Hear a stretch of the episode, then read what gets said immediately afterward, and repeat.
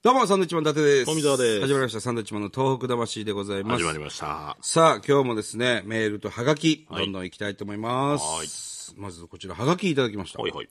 えー、愛知県の方ですね、ラジオネーム、ラビニャンタさん。ラビニャンタ。ありがとうございますはい、ありがとうございます。サンドウィッチマンのお二人、はじめまして。どうもこんにちは。こんにちは私は、ポッドキャストで、えー、貯めて気が向いた時に番組を聞いております。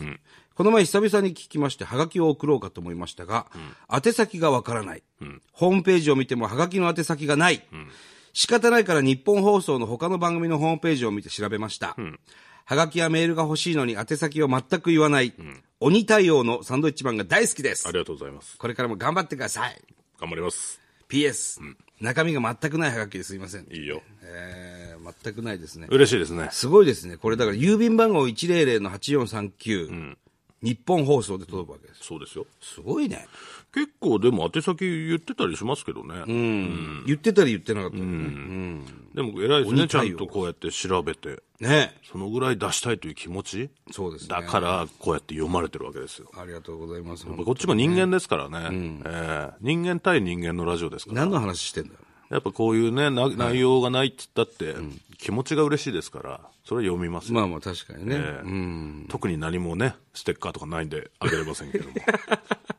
嬉しいね。ポッドキャスト貯めて聞いてんだって。ね。じゃあこちら。最高。えーラジオネーム、電化製品さん。はい22歳、神奈川県の方。はいサンドイッチマンさん、こんばんは。こんばんは僕は伊達ちゃんのファンなんですが、僕の周りの友人たちは富澤さんの方が面白いし、ネタを作ってるから才能があると言っています。えー僕が短い足でテクテク歩く伊達ちゃんの愛くるしさを力説しても、周りの人からは、ちょっと大きめのミニ豚でも飼ってろと言われなかなか理解してくれませ。うんるせえな、伊達ちゃんもネタを作ろうと思えば作れるんだよと言い返したいので、伊達ちゃんもネタを作ってください。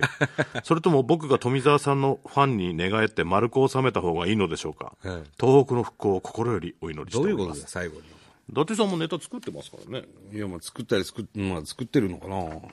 男シリーズ、男シリーズ、ねまあ作ってるっていうほど作ってないけどね。その場しのぎですからね。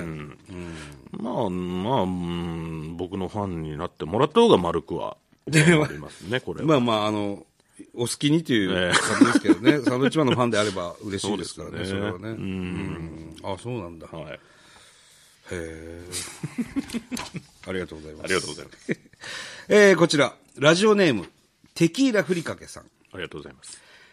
えー3月22日の漫才サミットのチケット、売り切れで買えなかったです。これね、漫才サミット、岩手県の、えー北上でおき行うやつですね、はいプラチナチケットなんですね。もっと簡単に手に入ると思ってました。甘いですね。甘いですね。これ我々サンドイッチマン中川家さん、そしてナイツ、この3組でね、漫才のみのライブをやってるんですすぐ売り切れますよ。これやっぱ中川家さん、なかなかそんなにね、トークもね、ねうまいでしょうしね。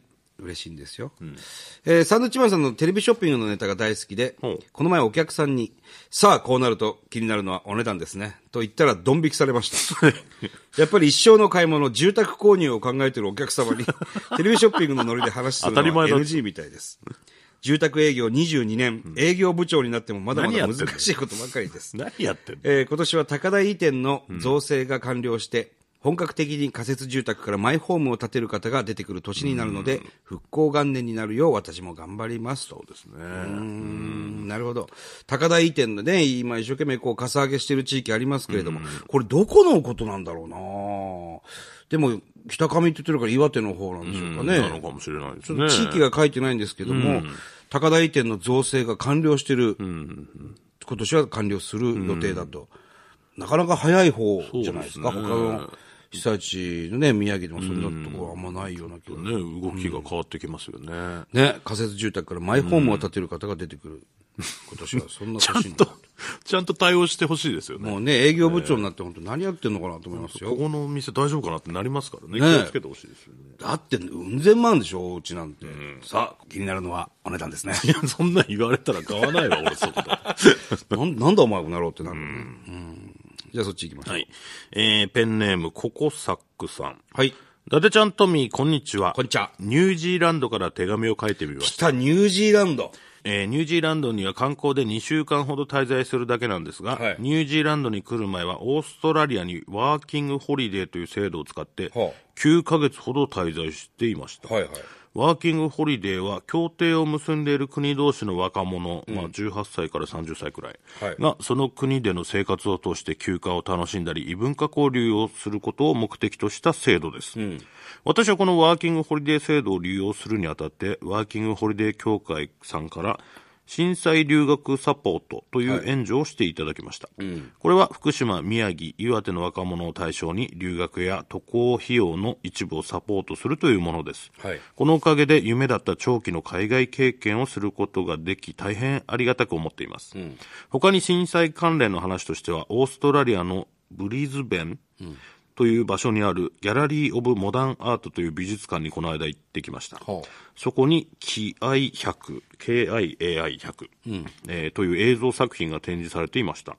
まだ瓦礫だらけの相馬市内で若者が気合100連発をかけている様子をビデオに撮ったものです。灰色の街の中、エンジンを組んで声を掛け合う、えー人々の力強さと温かさ、そして美しさに涙が止まりませんでした。震災に関するものがオーストラリアの美術館にあった驚きとともに日本人でよかったなと強く感じました。はい。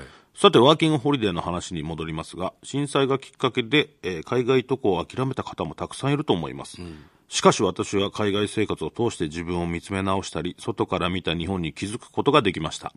それは新たな自分を発見して前に進むチャンスであり、将来に大きなプラスをもたらすことは間違いないでしょう。はいこの場をお借りして被災された方たちにも留学や海外渡航を諦めないでと伝えたいです。ここまで読んでいただいてありがとうございました。この手紙が読まれるのが4ヶ月後だとすると、その頃私は仙台で大学院生をやってると思います。仙台でサンドイッチマンの2人を見かけるのを楽しみにしています。へえ。PS、番組ステッカーが欲しいのでぜひ作ってください。自転車に貼りますって書いてあるんですけどね。えー残念ながらそんなものはないのでねね。すいませんけれども。まあ、仙台で見かけた時は声かけてください。よくいるんでね。そうですね。オーストラリア、ニュージーランドからですか。ニュージーランド。はい。まあ、こう観光で来てるんですけどっていうことですけどね。なるほどね。ありがたいですね。こうやって本当にこの番組海外から手紙来ますね。多いですよね。エアーメールですよ。すごいですよ。でも、 to Japan で、郵便番号100-8439ニッポン放送で届いちゃうんですよ。はあ。あ、もう Japan でいいんだ。 to Japan だ。to Japan。ジャポン。すげえなへえ。いいね。一回行ってみたいな、ニュージーランド。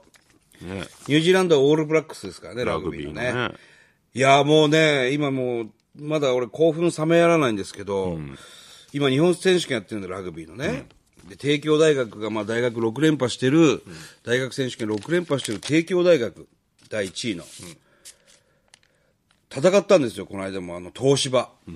とね、トップリーグのベスト4に入ってる、めちゃくちゃ強いチームですよ、ジャパンの選手もいっぱいいる。いい試合。すげえいい試合。38対24ですよ。ああ、いい試合です。めちゃくちゃいい試合でしたなあよ。の、普通に聞いてる人は結構点差あるじゃねえかってうん思うかもしれませんけども、はいラグビーってあのトライが1回5点です。5点で、その後キック入れば7点入りますから、すごいいい試合でね、帝京で、大学生が社会人に勝つってなかなかないんですよ。で、この間は、帝京大学はもうすでに NEC に1回戦勝ってるわけですよ。トップリーグのね。そこで勝って、で、さらにもっと強い、要するにベスト4に入ってる、東芝と戦ったんだけど、いやー、素晴らしいですよ。帝京大学。過去大学で、僕大学、まあ日本選手権必ず見てますけど、相当強いですね、今の帝京ね。まあそんなことよりね、その留学。そんなことよりって、え？そんなことよりじゃないですよ。海外に行きたい人諦めないでほしいというね。まあまあそうですねええラグビーやる人もね、いいと思いますけどね、ニュージーランドとか。まあそんなことよりね。そんなことより何なんだ さあ、こちらいきます。えー、アメリカ・バージニア州在住の中国人ですという なんかすごいな、おい。ということですね。はじめましてメールしますア。メリカにいる中国人の方。はいうんアメリカに来る前に7年間日本に住んでいましたので、サンドイッチマンさんが大好きになりました。嬉しいすげえ。えー去年日本に勤めている会社の事例を受け、アメリカに駐在することになりましたが、こちらに来てもいつも、ポッドキャストでいろんな番組を聞いています。その中でもトーク魂が一番好きです。おダースよし笑いには国境がないと思います。アメリカに来てその楽しさをシェアする人がいなくて、やっぱり寂しいです。私の故郷は、中国の上海ですが、当然日本も懐かしく感じます、いつかアメリカの仕事が終わったらまた日本に戻ると思いますので、その時は東北に遊びに行きたいです。2月に1週間程度日本出張に行った時も2014年のライブ DVD を購入しましたいつも応援しています。りがとうございます。少数派のリスナーですが、ぜひメールを読んでくださいね。少数派のリスナーってどういうことで えー、かっこ、日本語におかしいところがあったらご指摘ください。